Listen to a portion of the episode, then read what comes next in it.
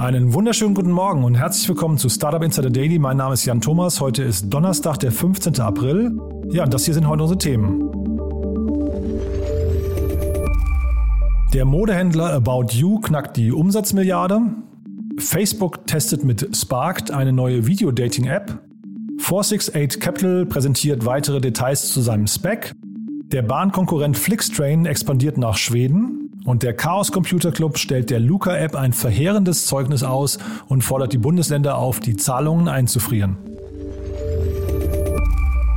Ja, und eigentlich hätten wir jetzt gerne natürlich zum Börsengang von Coinbase die neuesten Zahlen gebracht, doch zum Redaktionsschluss von diesem Podcast gab es da noch keine wirklichen News, beziehungsweise nichts, worüber man jetzt hätte sprechen können. Aber das holen wir morgen nach und wir haben wahrscheinlich morgen auch zu dem Thema den CEO von dem Fintech Naga, nämlich Ben Bilski, zu Gast. Der war neu schon mal hier und da haben wir ja schon rausbekommen, er ist ein echter Krypto-Experte. Von daher, das wird sicherlich ein gutes Gespräch, um nochmal einzuordnen, was der Börsengang von Coinbase für diesen ganzen Krypto-Space insgesamt bedeutet. Ja, bleiben wir also gespannt. Außerdem heute bei uns zu Gast Christoph Behn von Better Ventures und wir haben auch drei tolle Themen durchgesprochen im Rahmen von unserer Rubrik Investments und Exits. Die kommen dann gleich nach den Nachrichten mit Frank Philipp und die kommen wie immer nach den Verbraucherhinweisen und die kommen jetzt.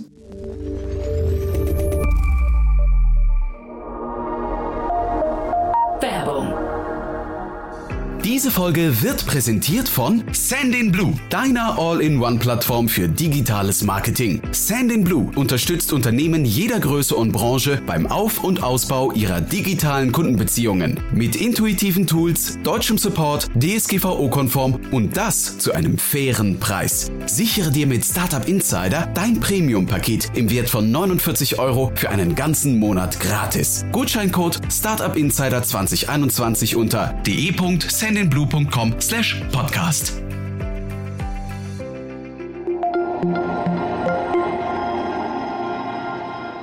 Startup Insider Daily. Nachrichten.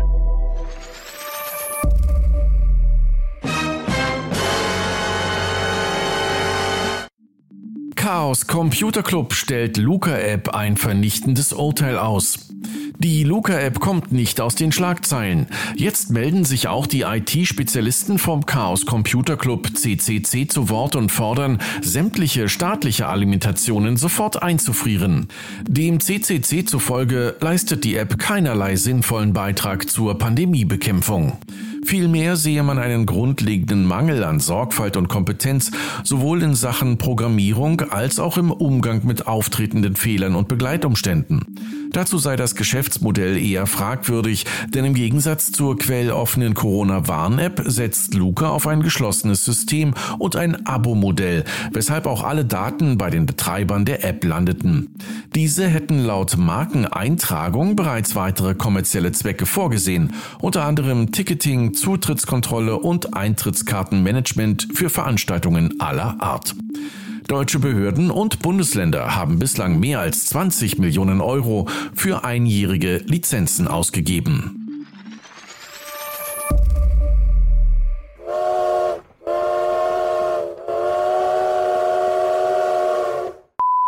Flixtrain expandiert nach Schweden. Rund drei Jahre nach dem Start seiner Fernzüge in Deutschland startet der Bahnableger des Flixbusbetreibers Flix Mobility in seinen ersten Auslandsmarkt.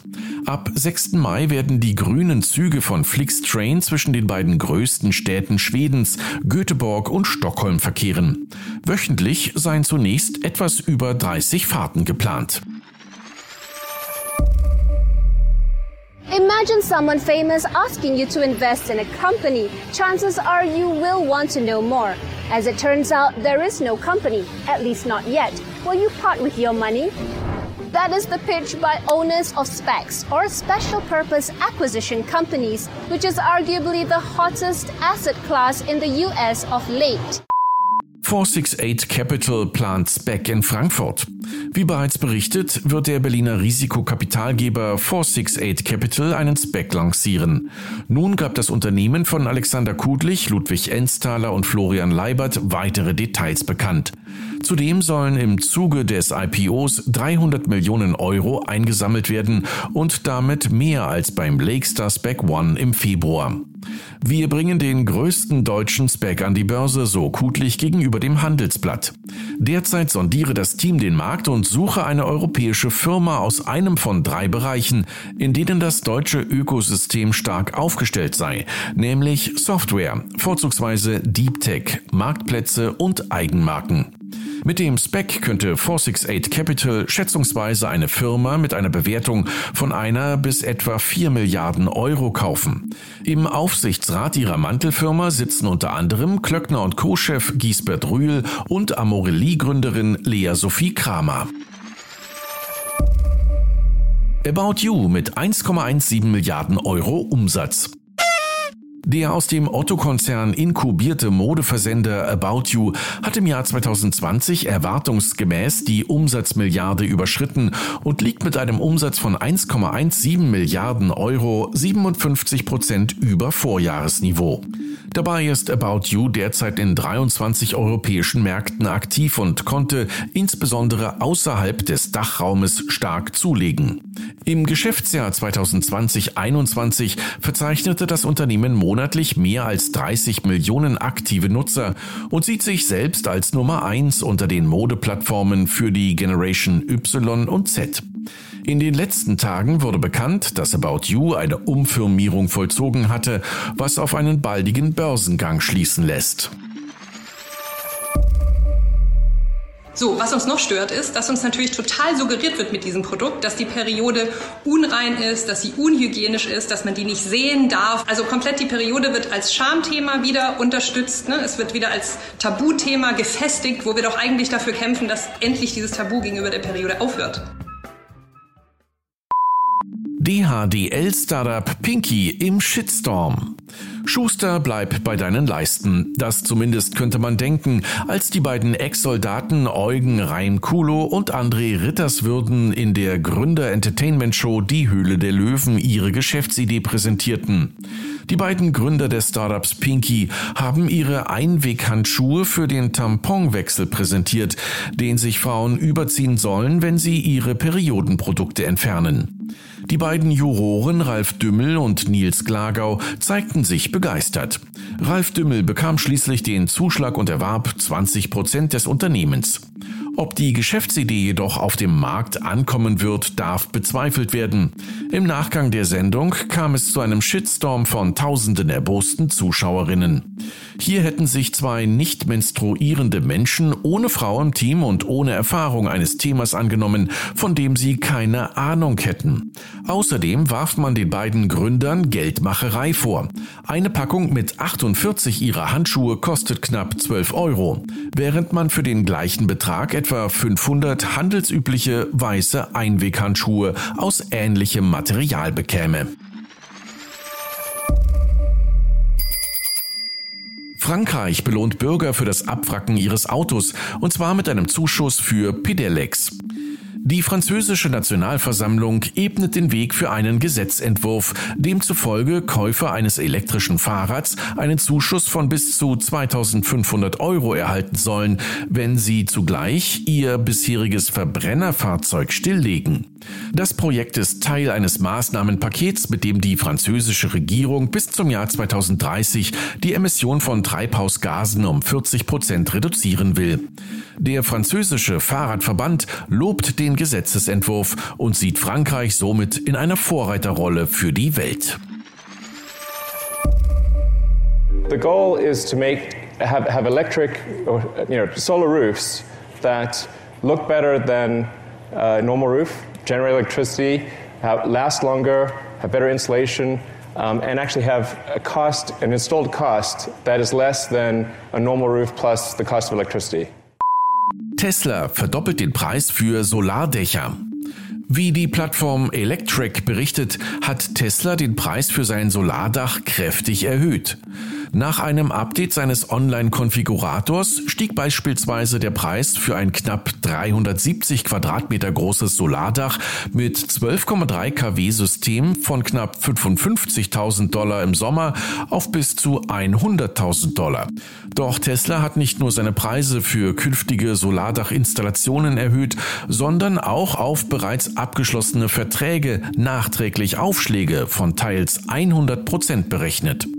Möglicherweise handelt es sich jedoch auch um einen Softwarefehler innerhalb des Konfigurators, da dieser nur erste Schätzungen abgeben könne.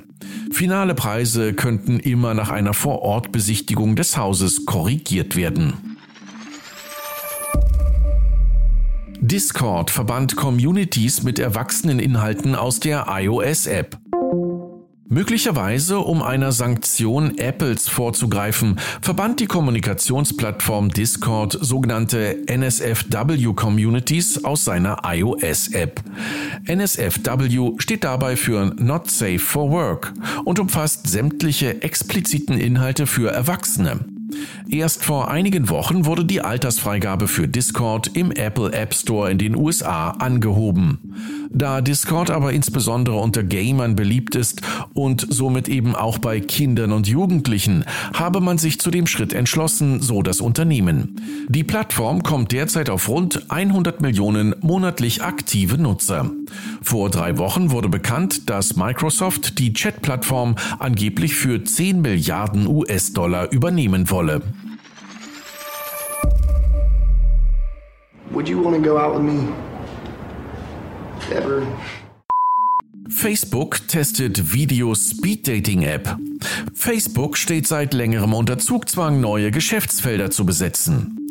Wie das Online-Magazin The Verge herausfand, hat Facebook nun heimlich die Videochat-Plattform Sparket gestartet, eine Speed-Dating-App im Segment von Online-Dating-Anbietern wie Tinder, Bumble oder Lavoo.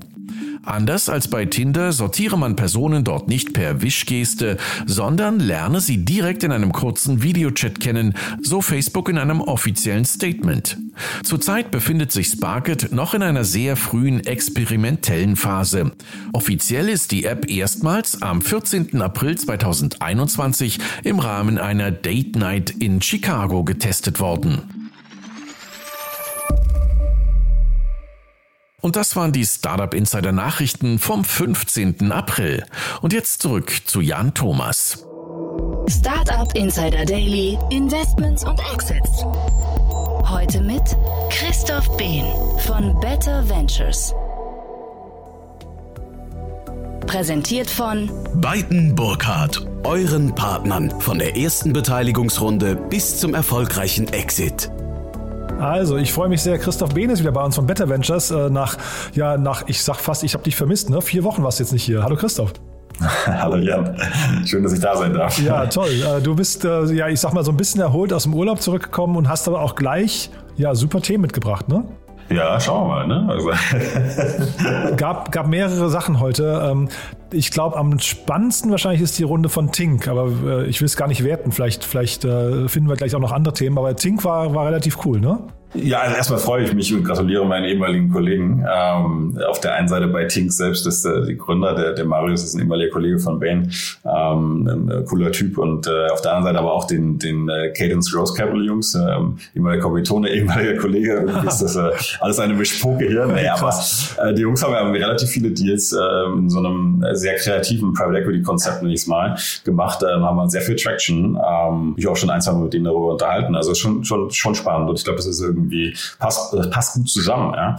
Ähm, und ich finde es spannend. Ich, ey, und Hut ab vor dem, was die, was die Jungs bei, bei Tint gemacht haben in den letzten, mit 2016 gegründet, jetzt irgendwie 66 Millionen Euro Umsatz. Ähm, ich glaube, wenn ich es richtig gehört habe, auch irgendwie einigermaßen profitabel schon und auch Cashflow positive und so. Also das ist schon, schon nice, ne? muss man schon sagen. Und natürlich jetzt nochmal irgendwie, ich glaube, jetzt haben sie Secondary und Primary gemacht. Ähm, das ist dann, ist dann ja auch schon schön. Ne? Also dann geht's, geht's nochmal voran, ein bisschen Wachstumskapital. Freut mich für ihn, weil ich finde das Thema auch spannend. Ja, ja genau, das Thema müssen wir, glaube ich, noch ein bisschen auseinandernehmen jetzt, ne? Ja, also im Prinzip ist es ja alles, was irgendwie ein bisschen Smartness, äh, Smart Home äh, mit drin hat. Ich habe nochmal auf die Seite geschaut heute. Ich habe es ganz am Anfang natürlich mitbekommen, ähm, vor vier Jahren meine eigene Wohnung eingerichtet und Smart Home gemacht und von, von nichts eine Ahnung gehabt. Und ich finde es, als zuerst dachte so, als die Jungs angefangen haben, ich dachte, ähm, jetzt E-Commerce wieder, was machen die da jetzt? Also E-Commerce ist doch eigentlich durch, so gefühlt, ja.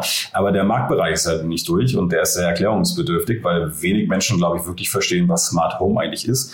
Aber jetzt haben die zugegebenermaßen jetzt nicht nur Smart Home, also es gibt ja so diese smarten Thermostate von Tado, ja, dann gibt es das ganze Google Home Steuerung, Alexa. Ähm, das kennt man ja irgendwie noch einigermaßen. Es gibt eben auch noch eine ganze Menge Sachen drumherum. Und durchaus, glaube ich, für, also für uns in unserer Tech-Filterblase wahrscheinlich noch einigermaßen verständlich. Aber jetzt, wenn an meine Mutter denken würde oder, oder andere Leute, also Massenmarkt tauglich eben auch erklärungsbedürftig. Ja. Und, und ich glaube, das macht es eben auch spannend. Ich glaube, das machen die ganz gut da. Ne? Ja, und so ein bisschen nerdig auch. Ne? Also ich habe, äh, als ich Tink gesehen habe, habe ich gedacht, das ist so ein bisschen vielleicht, also Thomann ist ja immer so ein riesen ähm, Paradebeispiel für guten E-Commerce, ne? wo man irgendwie eine Nische hat, die groß genug ist, nicht Gefahr läuft, Amazon äh, irgendwie als, als starken Konkurrenten wahrnehmen zu müssen. Und ich glaube, so ist es hier auch ein bisschen, ne? Scheint so, ne? Also eine, eine hinreichend große Nische gefunden, ähm, die auch, glaube ich, vernünftig wächst. Ähm, und die Erklärungsbedürftigkeit hat, wo man sich eben dann auch von den klassischen Anbietern Amazon, äh, Mediamarkt und Co. irgendwie abdecken, also abgrenzen kann, ähm, was glaube ich nicht unwichtig ist. Ja. Und bei der Runde dabei äh, Rocket Internet noch und was ich spannend finde, Pro7 Sat1, ne, bei Seven Ventures. Ja, die waren ja alles schon vorher drin. Ne? Ach, die waren auch vorher die schon drin? Ja, die waren schon vorher. Also Rocket war drin, Seven Ventures war meines Wissens drin. Ach, okay. ähm, und ich glaube, jetzt ist im Prinzip Cadence dazugekommen und ich vermute, die anderen haben halt äh, wie Shares gehalten, also so genau weiß ich jetzt auch nicht, ja, aber ich vermute es mal, dass es so in die Richtung ging. Ja. Okay, weil ich habe geguckt, Seven Ventures ist der größte Anteilseigner gerade, ne? Ah, okay. Ja. Und zweitgrößter, auch spannend, äh, ist Vattenfall. Ja, das hatte ich auch irgendwie gelesen heute. Fand ich auch mal ganz interessant. Normal guckt man ja so ein bisschen zwiespältig drauf, wenn man so, so Semi-Strategen dann da drin hat. Ja, das wollte ich schon fragen. Ist es ein bisschen, ne? Ja, also was ich heute verstanden habe, ist es schon, dass sie quasi neben ihrem klassischen B2C eben auch so ein White Label B2B-C machen ja, und da eben mit Partnern wie Vattenfall zusammenarbeiten.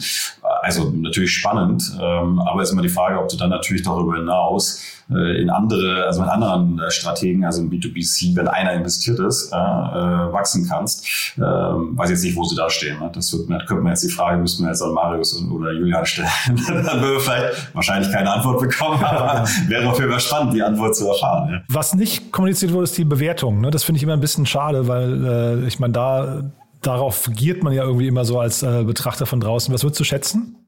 Oh, gute Frage. Ähm, nee, keine Ahnung. Also was haben die, oh, müssen wir überlegen, wenn sie, was haben sie, 40 Millionen haben sie aufgenommen. Ja, wobei, die aufgenommen haben sie es ja wahrscheinlich gar nicht, deswegen ist es noch schwerer zu Mit den Secondaries also, noch, ne? Genau. Ja, also ja. Das wird wahrscheinlich 6 Millionen Euro Umsatz, 700.000 Kunden. Was, also, die müssten schon so auf die 150 Millionen oder sowas zugehen, ne? Hätte ich jetzt auch so gedacht, so zwischen 100 und 200 hätte ich jetzt mal so geschätzt, ne? Weil du sagst so, ja, also mehr als zweimal Umsatz hätte ich jetzt schon noch bei dem Wachstum. Ja, genau. Ja? Äh, und vor allem bei den äh, relativ absurden Bewertungen, die man ja momentan überall sieht. Ähm, aber ja, schwer zu schätzen. Ist Spekulation jetzt, ne? Cool, dann gehen wir zum nächsten Thema. Wir waren beide total überrascht. Es gibt in Deutschland einen Slack-Konkurrenten. Ja, also ich maße mir an, äh, in unserer Filterblase eigentlich fast alle Software-as-a-Service-Lösungen zu kennen, gerade so im äh, B2B SaaS-Umfeld, was man so eben für, für äh, Teamkommunikation auch braucht. Und ich habe von Wired to be honest, noch nie gehört. Äh, umso mehr hat es mich überrascht. Klar, wenn man jetzt die Finanzierungsrunde sieht und sagt Series B, 17,5, glaube ich, Millionen Euro Funding, dann würde man jetzt sagen, okay, was wollen die jetzt gegen die Großen ausrichten? Weil die Großen sind natürlich allen voran Slack, wie gerade übernommen äh, vor kurzem, ja, dann ich denke auch Microsoft Teams äh, logischerweise und irgendwo wahrscheinlich auch noch ein bisschen Skype, die da rum, rumlaufen. Und dann gibt es sicherlich noch ein paar kleinere, die auch versuchen, ihre Lösung reinzubauen. Ich fand es trotzdem irgendwie spannend, dass du, dass sie es geschafft haben, in dem Zuge ähm, jetzt Finanzierungsrunde hinzubekommen ähm, mit, mit, was kann man genau, Unternehmertum Venture Capital Partners, ne, UVC ähm, aus München, die kennt man ja durchaus auch. Ähm, insofern also schon, schon gute Investoren und spannend zu sehen, dass da was passiert ich glaube, also ich kann es mir nur vorstellen, dass sie einen sehr klaren, spezifischen Fokus gesetzt haben. Ich glaube, die haben ganz am Anfang, ich sehe richtig, ich sehe haben die mit äh, Privatkunden, also WhatsApp-Konkurrenten ja, genau, angefangen. Genau. Hat nicht so richtig funktioniert augenscheinlich, aber dann zu pivotieren. Ich glaube, von dem ursprünglichen Gründungsteam ist auch nur noch einer dabei, ähm, dafür anderes Management reingekommen. Also spannend, spannend zu sehen, ähm, dass nach so einem Pivot dann doch ähm, die Finanzierungsrunde kommt. Äh, vielleicht ist sie deswegen auch noch ein bisschen niedriger, als jetzt vielleicht andere äh, Finanzierungsmann gewohnt ist in so einem Umfeld, äh, weil, weil das Produkt an sich, ne, also der, der, das B2B-Collaboration-Plattform, wie man es so schön nennen würde,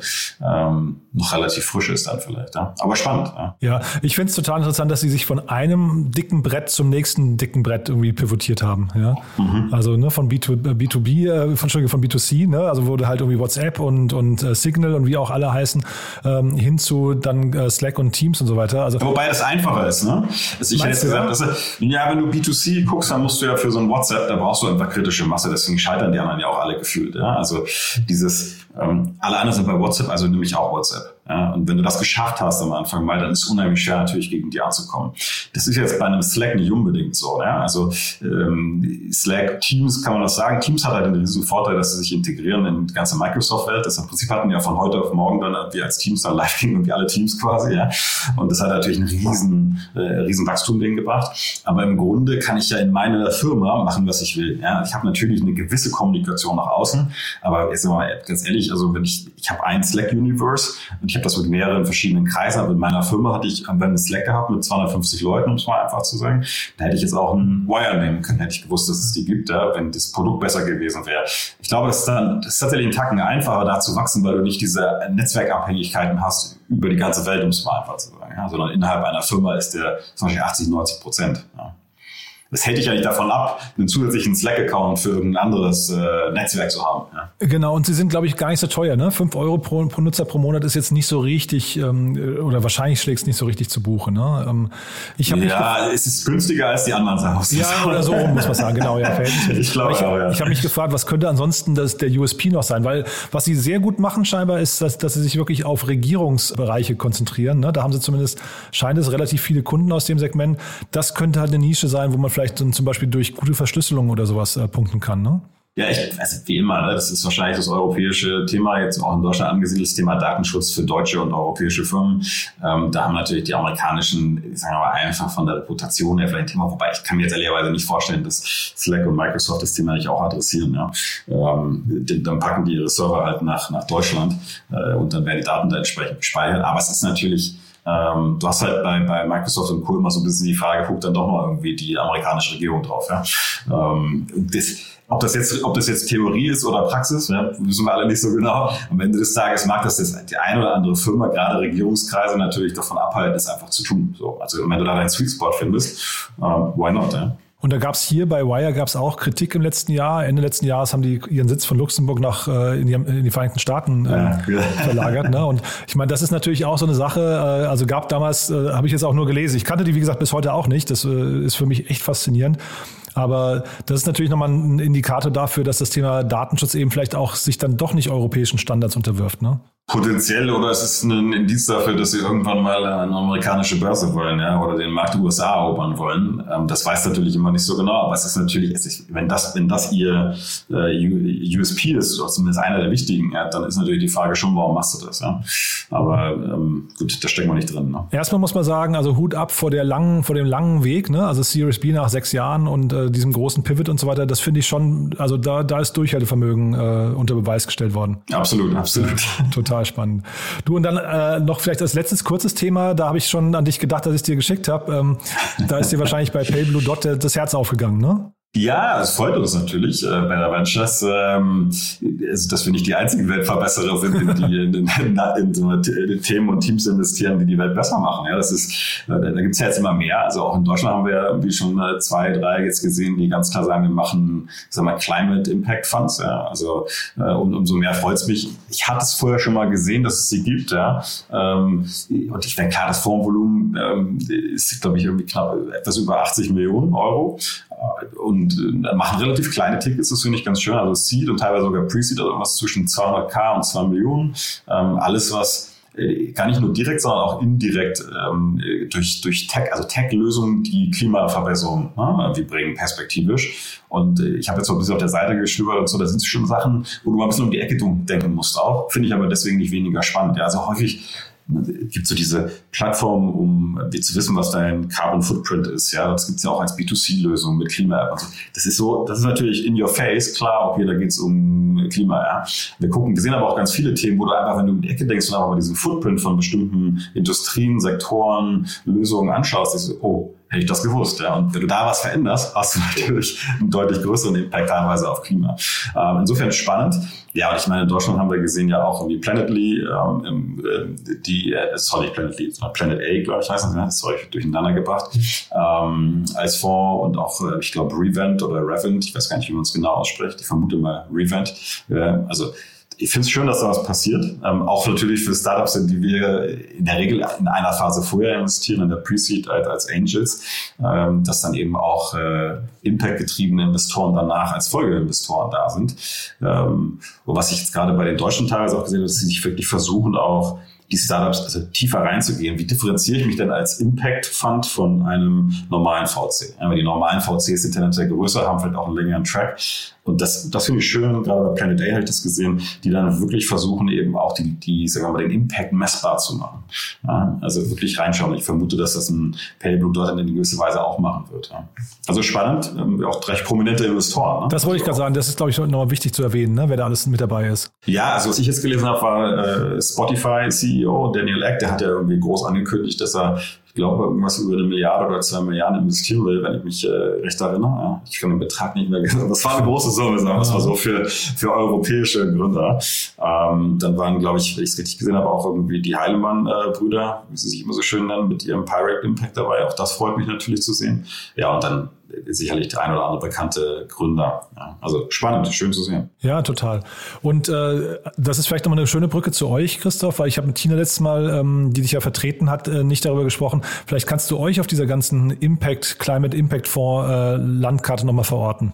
Also im Prinzip versuchen wir, die, der, erste Investor, die erste Investorin, wie ein diverses Team äh, zu sein, ähm, für äh, Startups, Gründerinnen, die die Welt besser machen. Da gehört natürlich auch Climate äh, dazu, da gehören aber auch andere Themen dazu. Wir haben uns ein bisschen an den SDGs der UN orientiert. Ähm, das geht von äh, Mental Health, Digital Health, auch was, äh, ja, Klima sicherlich, Plastikvermeidung ähm, und viele Sachen drumherum. Ja. Äh, wir sind da bewusst auch ein bisschen breiter, äh, weil wir nicht nur Klima machen wollen. Wir, wir haben gesagt, wir sehr early stage unterwegs sind als Angel-Investoren, dann wollen wir eben auch sehr breit investieren, weil du nicht weißt, was in 10, 15 Jahren wirklich durch die Decke geht ja, und was wirklich funktioniert.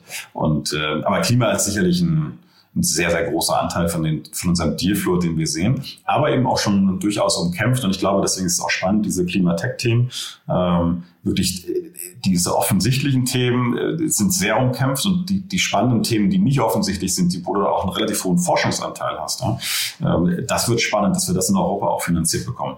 So, und ich glaube, dass wir da uns durchaus differenzieren. Ja. Mhm. Wobei, das wäre jetzt vielleicht noch meine letzte Frage gewesen. Differenzieren, ist das auch immer so wichtig? Ich hätte jetzt fast vermutet, im Climate Impact Fonds Bereich ist man halt irgendwie eher so eine große Familie, oder? Ja, ich meinte auch mehr differenzieren gegenüber USA. Ach so, meinst du das? Okay. das, so meine ich das ja. Ich glaube, dass wir da so wertetechnisch sind wir in äh, Deutschland, Europa besser aufgestellt, was das Thema Klima angeht. Ja. Ähm, ansonsten bin ich vollkommen bei dir. Also ich glaube, dass es, äh, dass es viel mehr darum geht und A, gibt es so viele Möglichkeiten zu investieren, B, geht es eben darum, ähm, auch hinten raus größere Investoren zu überzeugen, diese Themen mit reinzugehen. Ja, das wird, glaube ich, spannend. Ich glaube nicht, dass wir jetzt ähm, auf, den, auf den generellen Impact-Themen schon Überschuss an Kapital haben. Klar, stark wachsend, aber ich glaube, sieht man ja gerade. Ne? Also das, ähm, das meiste Kapital fließt, fließt gefühlt immer noch in äh, ja, die Gorillas dieser Welt. Ja? Sehr viel Kapital. Christoph, du, sehr, sehr spannend. Ähm, hat wieder einen groß, großen Spaß gemacht, muss ich sagen. Und ich, wir hören uns, glaube ich, dann in vier Wochen wieder, ne? Schätzungsweise, ja. ja. Genau. Fantastisch. Freue mich drauf. Ich mich Hat auch. Spaß ne? gemacht. Danke dir. Also dann. Bis bald. Gerne. Ciao. Ciao. Dieser Beitrag wurde präsentiert von Beiten Burkhardt, den Venture Capital Experten. Maßgeschneiderte Beratung von der Gründung bis zum Exit.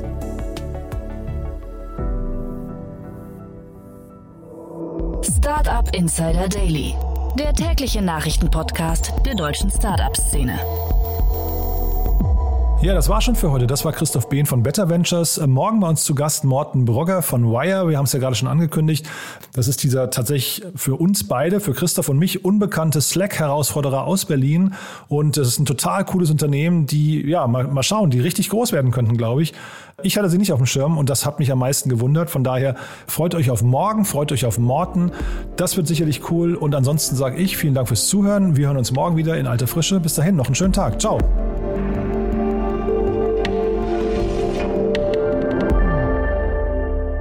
Diese Folge wurde präsentiert von Sendin Blue, deiner All-in-One-Plattform für digitales Marketing. Alle weiteren Informationen auf de.sendinblue.com/podcast.